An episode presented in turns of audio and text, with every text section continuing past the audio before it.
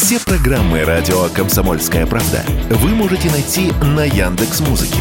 Ищите раздел вашей любимой передачи и подписывайтесь, чтобы не пропустить новый выпуск. Радио КП на Яндекс Музыке. Это удобно, просто и всегда интересно.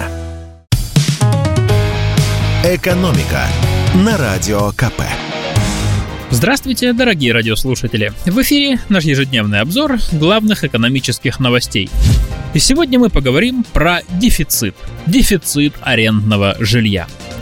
Снять квартиру становится все сложнее. Риэлторы говорят, что настолько плохо с предложением жилья в аренду не было лет 30. За конец лета и первую половину осени расхватали почти все более-менее нормальное и относительно дешевое. А новые предложения расходятся в лед. Об этом сообщают не только агенты по недвижимости, но и аналитики госкомпании Дом.рф.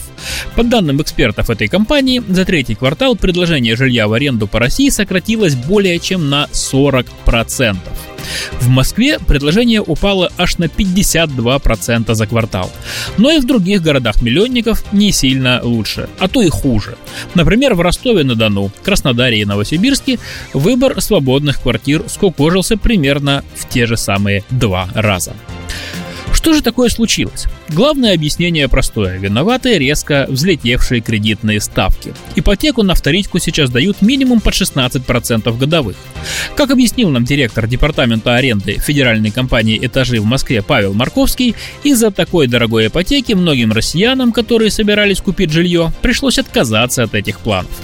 Подскочили не только процентные ставки, но и цены на квартиры. Из-за этого новое жилье стало многим россиянам не по карману, и они теперь тоже вынуждены арендовать.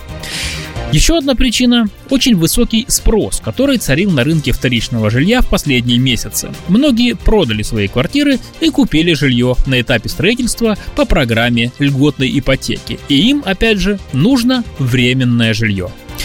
И вот к чему все это привело. По данным Дом.рф в Москве, Екатеринбурге и Новосибирске аренда жилья за квартал подорожала более чем на треть. В Петербурге, Воронеже и Волгограде на четверть, а в Перми и Самаре на 50%. И в ближайшее время дефицит на рынке жилья будет сохраняться из-за нового роста ипотечных ставок на вторичку.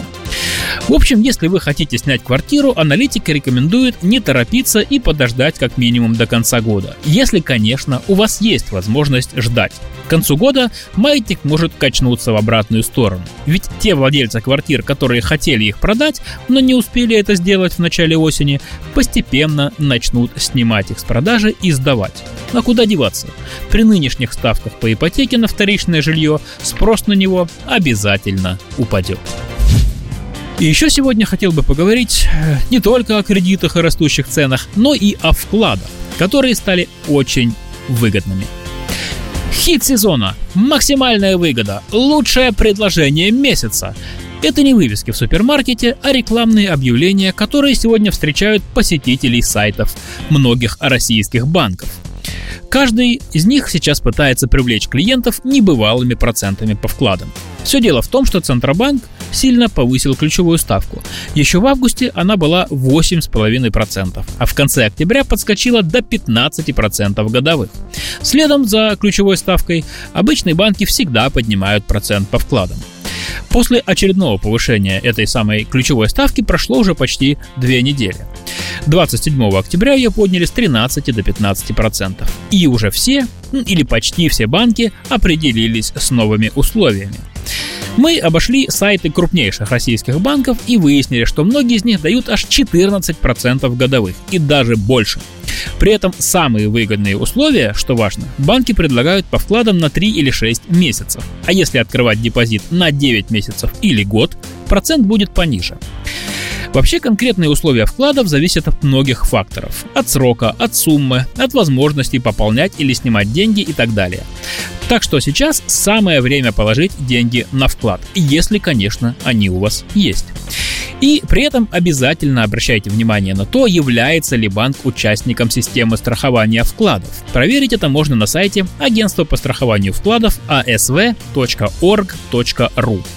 В таких банках депозиты до миллиона четырехсот тысяч рублей застрахованы государством, и сумма вклада, причем с процентами, будет компенсирована вкладчику, если у банка вдруг отзовут лицензию. Экономика на радио КП.